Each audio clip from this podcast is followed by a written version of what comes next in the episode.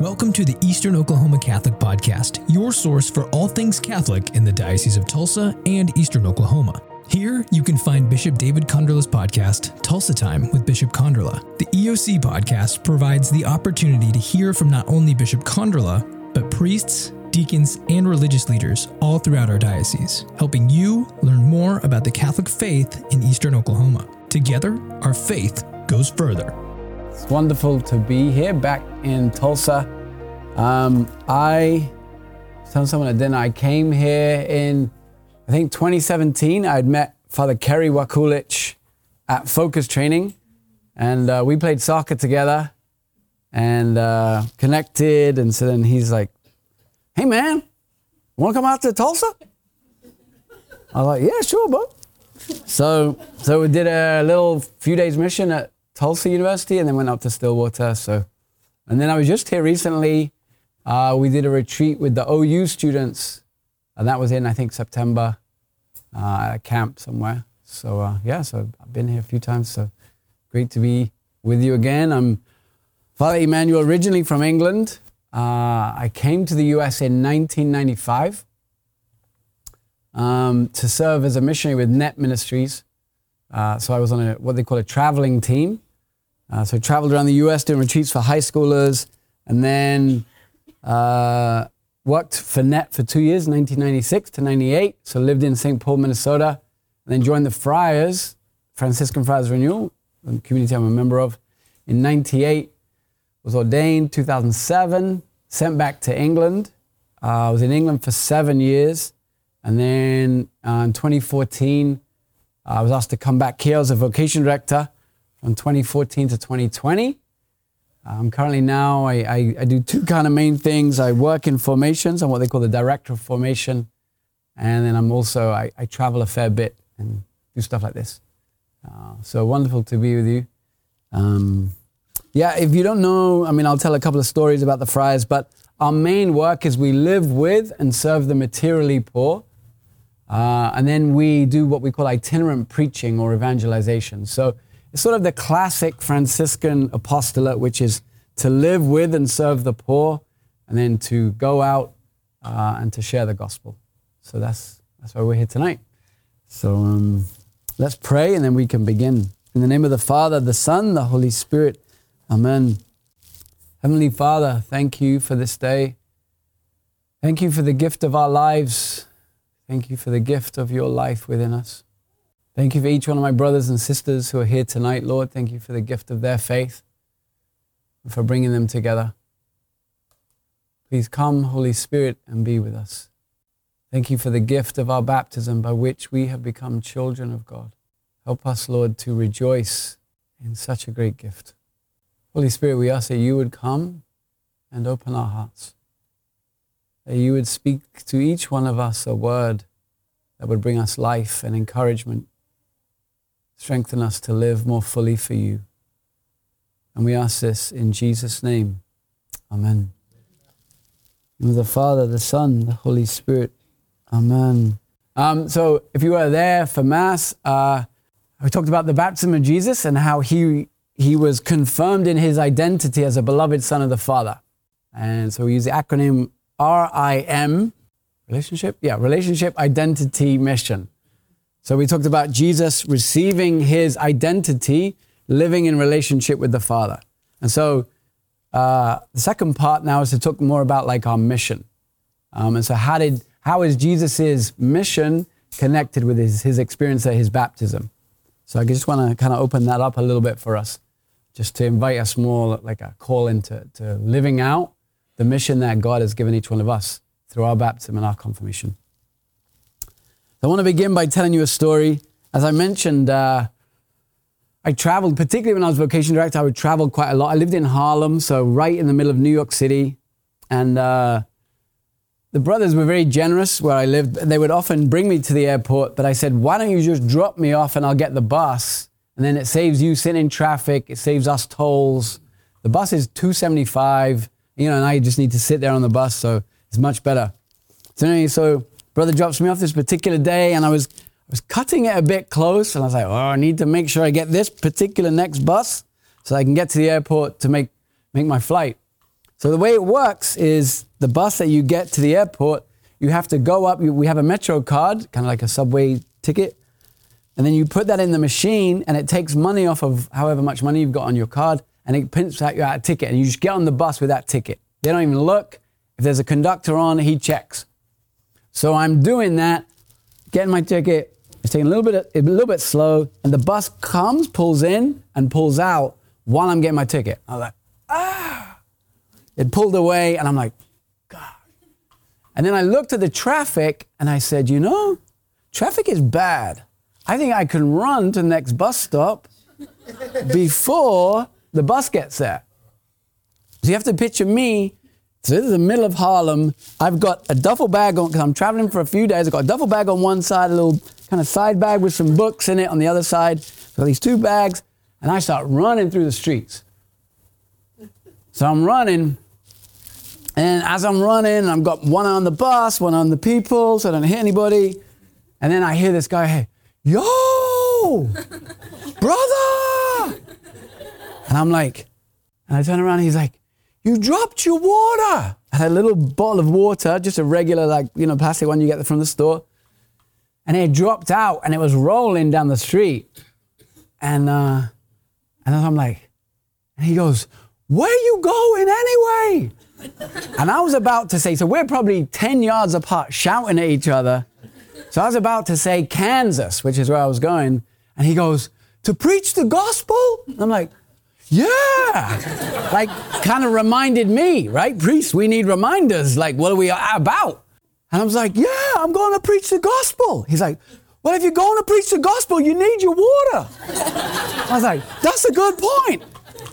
I'll run back, pick the water up, stuff it in my bag, run, make it, get on the bus, make the flight. Hooray. My question for you is, where are you going? Like every day when you leave your house to go to work or to school or wherever you're going, where are you going? And the answer is the same. You're not going necessarily to the engineering plant or, you know, Stillwater or all the different places you go to. You're going to preach the gospel. The mission is, is the same. Every one of us, by our baptism, by our confirmation, we've been given a mission, which is to share the gospel. And as my friend on one hundred twenty-fifth street reminded me, if you're going to preach the gospel, you need your water. You know, we all had the whole, right, everyone carries water bottles these days, right? Hydrate, don't dehydrate, you know, all this stuff. But I was thinking about it and I was like, okay, so in the gospels, who is the living water? Anyone? Who does Jesus refer to as the living water in the gospels? The Holy Spirit. So John chapter seven, verse thirty-seven, Jesus says this. On the last day and greatest day of the festival, Jesus stood there and cried out, if any man is thirsty, let him come to me. Let the man come and drink who believes in me. As scripture says, from his heart shall flow fountains of living water, which is a beautiful image. He was speaking of the Spirit, which those who believed in him were to receive. For there was no Spirit as yet, because Jesus had not yet been glorified.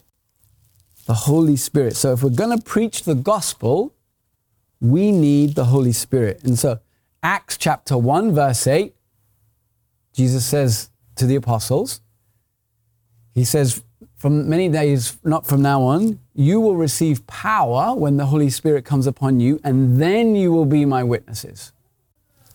We need water if we're going to preach the gospel. We can't, this isn't like some human endeavor. So how does that connect with the baptism of Jesus? Okay. So the baptism of Jesus, thirty years, let's, let's first of all put this out there. thirty years, he's hidden, which for me, especially as I've got older, fascinates me. Because I think if I was the Son of God, if I was going to become incarnate, the Word made flesh, I wouldn't spend thirty years hidden. You know what I mean? Like in our kind of efficient society, we're like, right, I'm twelve, I did my bar mitzvah, now they're going to pay attention to me, let's go. Because I don't know how long I'm going to be around, what's the Father's plan? thirty years, obscurity. Fascinating, right? Incredible mystery. And this is what the Catechism says about it. During the greater part of his life, Jesus shared the condition of the vast majority of human beings. This is number five thirty-one. A daily life spent without evident greatness. In our day and age, when if you ask your average ten-year-old what do they want to be, they want to be a YouTuber. It's the primary thing they want to do. Why? Because they want a life of evident greatness. They want to be seen, an influencer, a life of manual labor. His religious life was that of a Jew obedient to the law of God, a life in the community.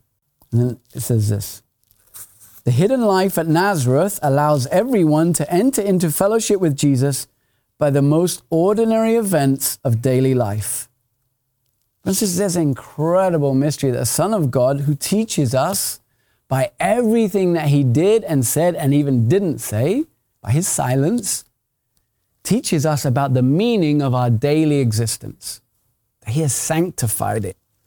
Um, and then, so he lives this thirty years, hidden, humble, obscure. And then what does he do? The first thing, he's baptized. He makes his way into the desert where John is baptizing, which we heard in the gospel today, and he's baptized. And so my question is, what happens at his baptism? It's a great question.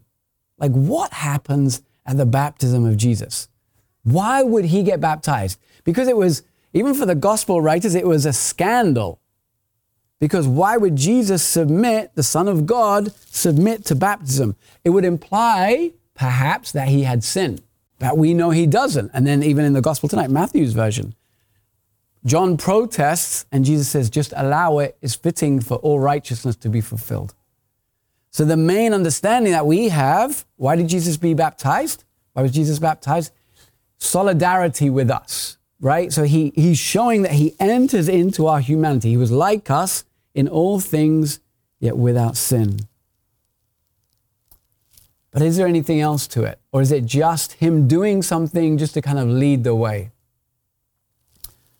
So this is what the Holy, the, the fathers of the church propose. That yes, absolutely, he enters into solidarity with us.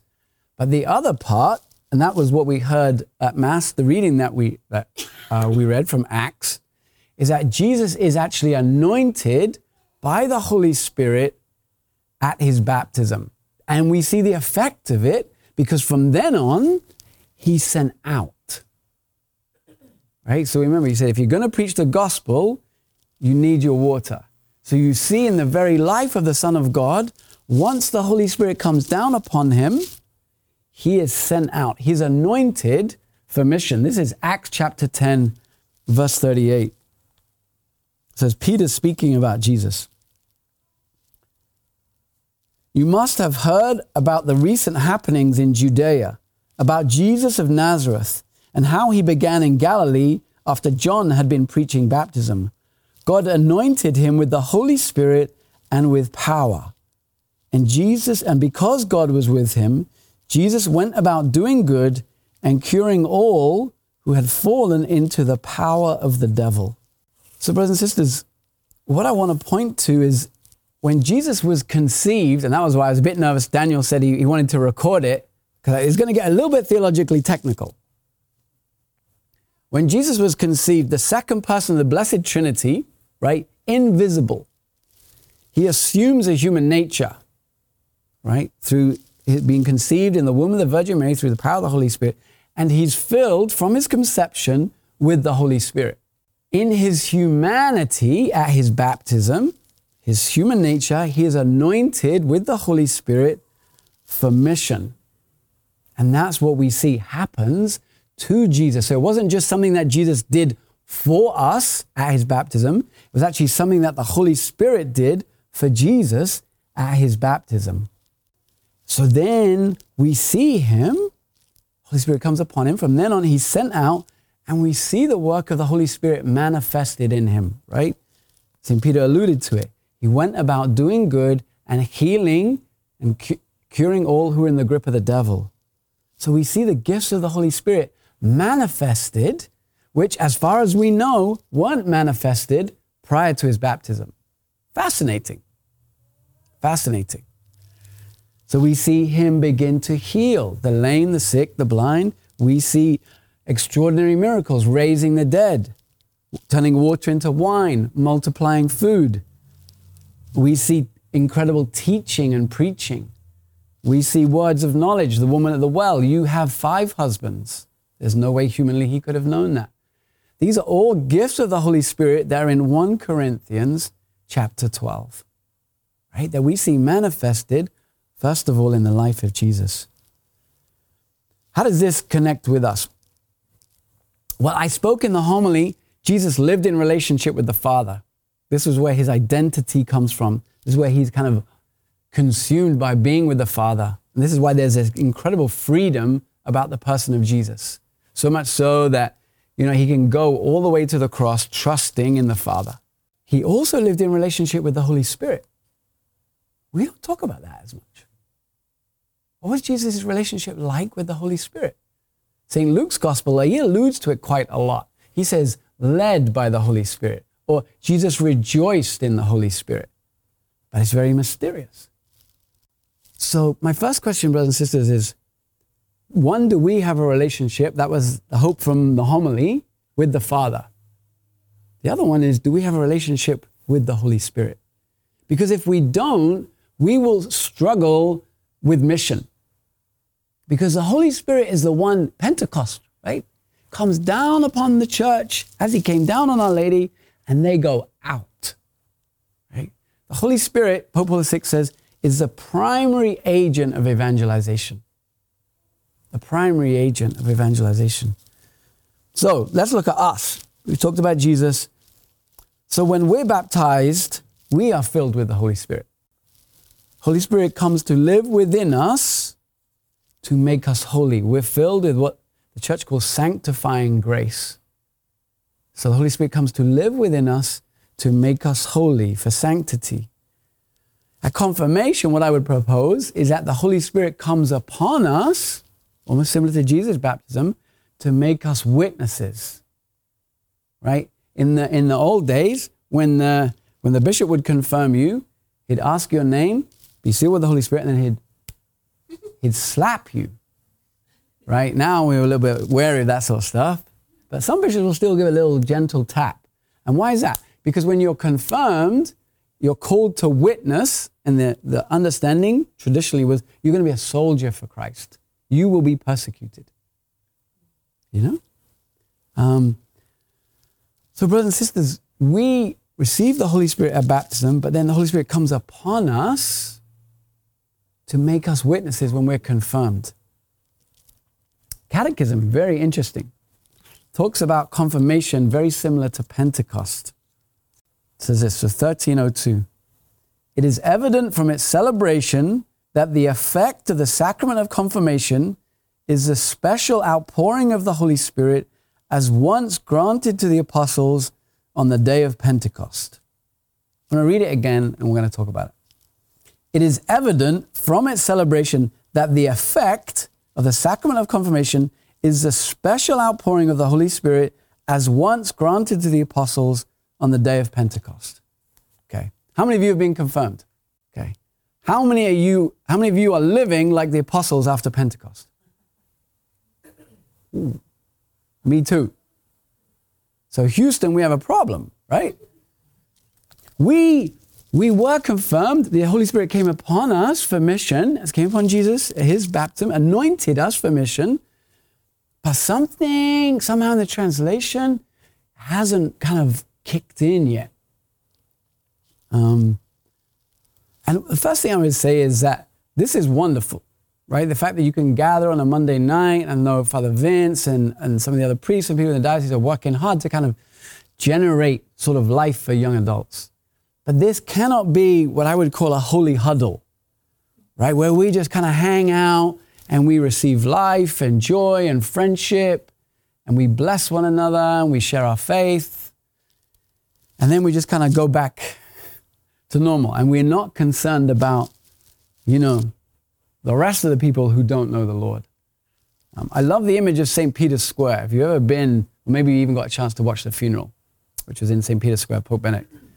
Because Saint Peter's Basilica is here, and then you have the big colonnades, the big the pillars, with all the saints around, And they're like this, they're like arms.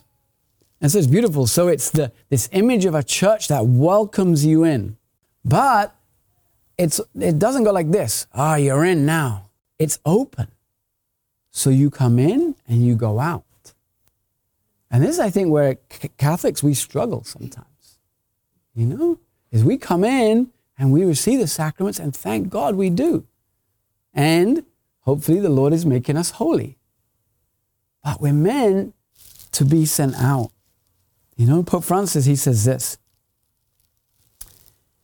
Each one of us can think of persons who live without hope and are immersed in a profound sadness that they try to escape by thinking they can find happiness in alcohol, drugs, gambling, the power of money, promiscuity. And then he says this beautiful line. He says, we who have the joy of knowing that we are not orphans, that we have a Father, cannot be indifferent to those yearning for love and for hope. And he says, with your witness, with your smile, you need to let others know that the same Father loves them too. With your witness, with your smile, you need to let others know that the same Father loves them too. Um, I was, uh, some years ago, when I was uh, vocation director, we did a, a visit to Harvard, Harvard University, campus visit.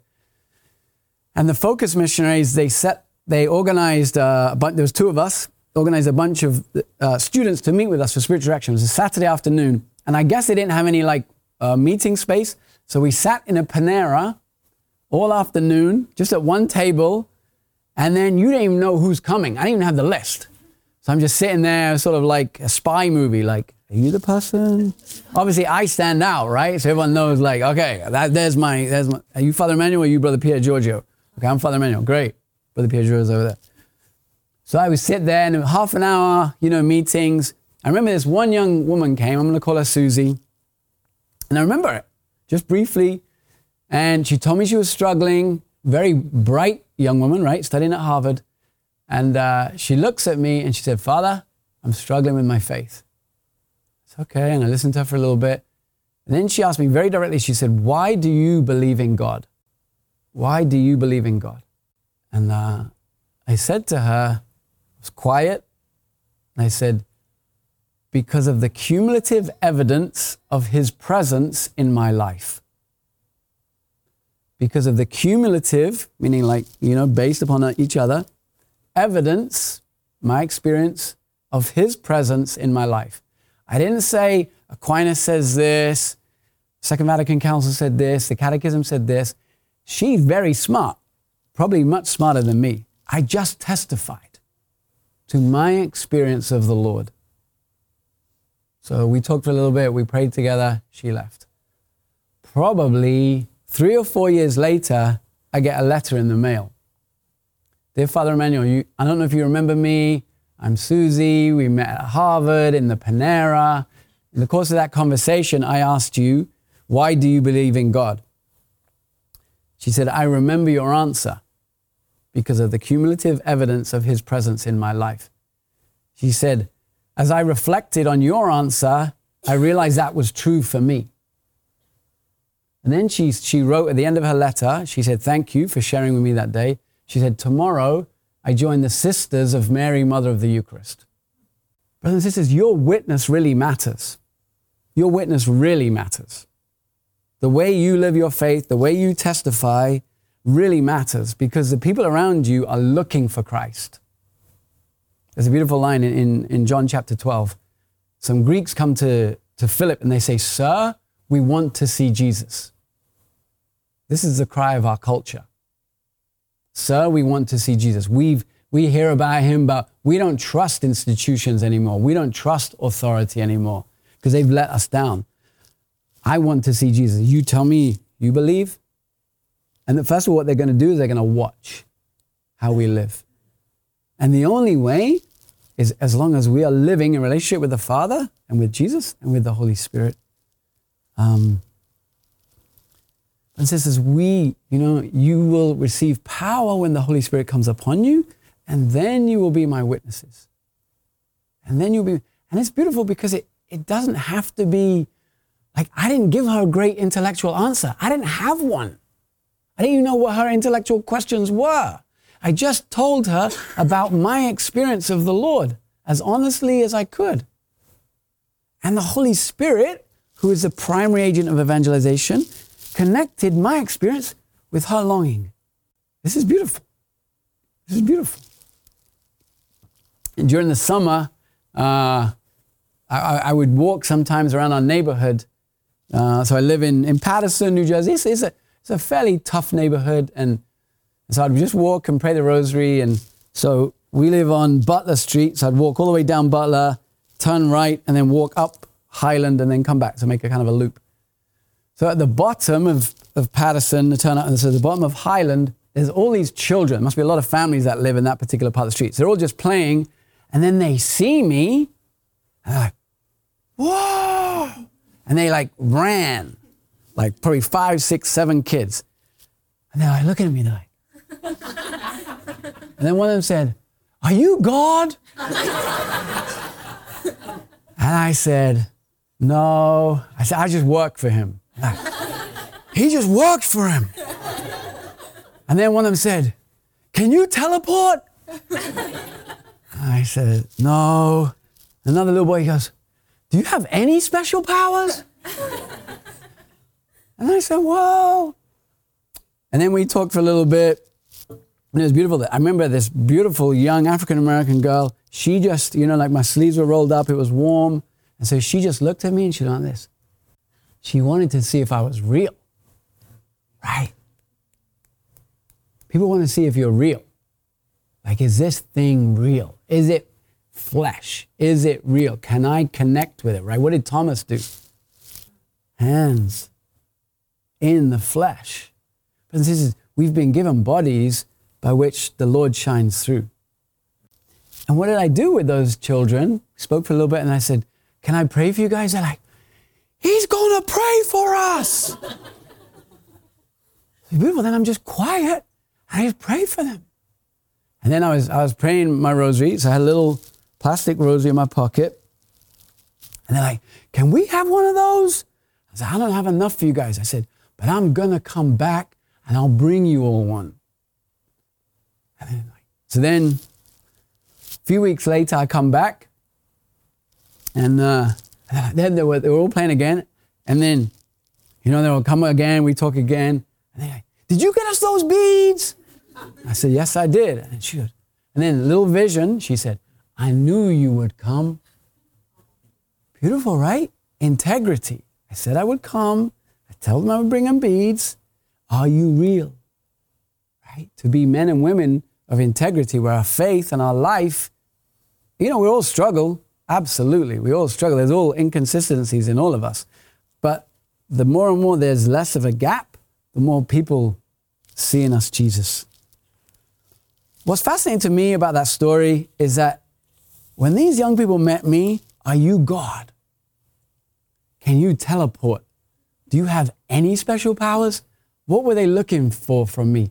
Something supernatural. Something supernatural.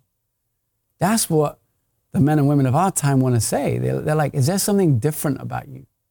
And you don't have to wear a habit or a cassock. You have to dress differently, but your life should look different. Right? This is the essence of witness, is that, yes, I'm the same as you. I'm a human. I'm flesh and blood. But there's something different about me. And this is... This is the gift of witnessing. C S Lewis says, "Christianity does not make nice men and women, but new men and women." Beautiful, right? And this is the power of the Holy Spirit living within you to cause you to bear witness to Jesus wherever you go. So, where are you going? Do we remember? Where are you going? To preach the gospel. Let's try it together. Where are you going? Preach the gospel. Okay, and so if you're going to preach the gospel, you need your water. So my invitation for you each day is to pray to the Holy Spirit for opportunities, opportunities to share the gospel. And you'll see, you'll begin to see, huh, and it might be simple. I met a man in the T S A line yesterday. He's Protestant. We were in Pensacola Airport. He goes, I told him why I was there. He goes, what are you doing in Tulsa? So I'm giving a talk. He goes, man, I'd love to hear your talk. He goes, when you're in Pensacola next time, would you give me a call? Gives me his business card. Right?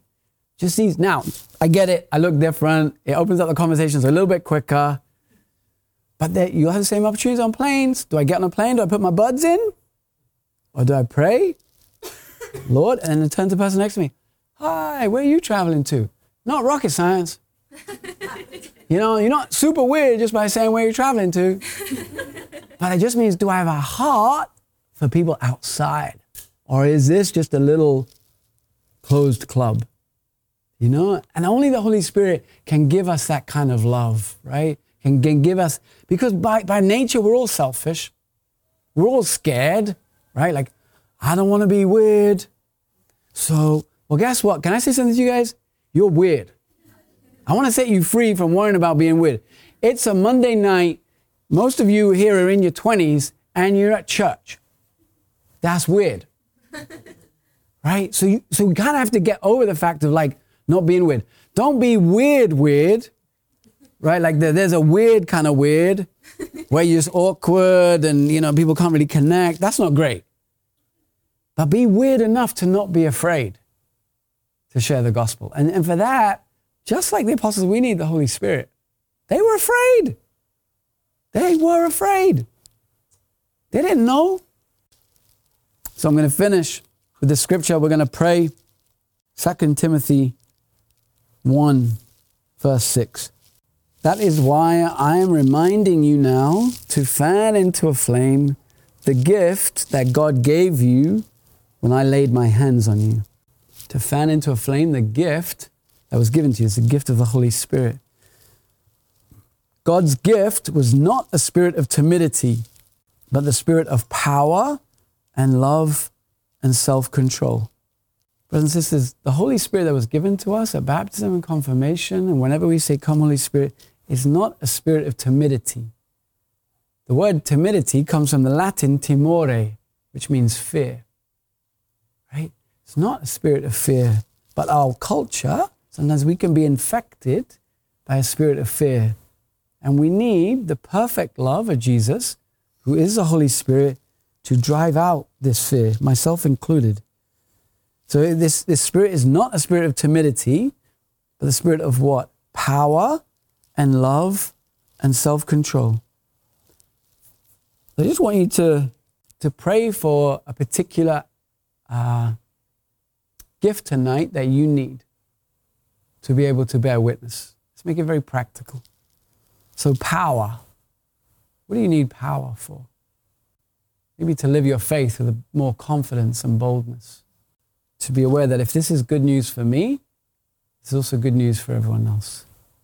So power to proclaim Jesus with courage and confidence. Love. Maybe to love those around you with His supernatural love. To care for the poor, to be concerned for the person at work who's struggling. Self-control. Self-control to live more and more a life of holiness. Live a life of purity, of prayer, of righteousness. And what does Saint Paul say? I'm reminding you now to fan into a flame the gift that God gave you when I laid my hands on you. We've received this gift. We heard that at our baptism and at our confirmation. What the Lord wants to do is to blow on that little, those embers. So we're just going to pray now. I'm just going to invite you, just in your heart, whatever you desire from the Lord, just to ask for. In the name of the Father, and of the Son, and of the Holy Spirit. Amen. Heavenly Father, thank you for each one of my brothers and sisters. Thank you for your love for them. Thank you for your presence in their lives. Thank you, Father, that they have experienced you in some way. And by the gift of their very baptism and confirmation, you are calling them to be witnesses of Jesus in the midst of wherever you send them. Holy Spirit, we ask now that you would come, that you would come upon us, and that you would fan into a flame the gift that we received. Come, Holy Spirit. Thank you. Spirit of the living God, fall afresh on us. Spirit of the living God, fall afresh on us. Melt us, mold us, fill us, use us, Spirit of the living God, fall afresh on us. Mother Mary, we turn to you. You who are the spouse of the Holy Spirit, teach us to surrender each day to his promptings, to say yes to all that he asks of us as you did. Hail Mary, full of grace, the Lord is with thee. Blessed art thou amongst women. Blessed is the fruit of thy womb, Jesus. Holy Mary, Mother of God, pray for us sinners, now and at the hour of our death. Amen. Follow and subscribe in your podcast app for updates and notifications when new content is released. And thank you for listening. Together, our faith goes further.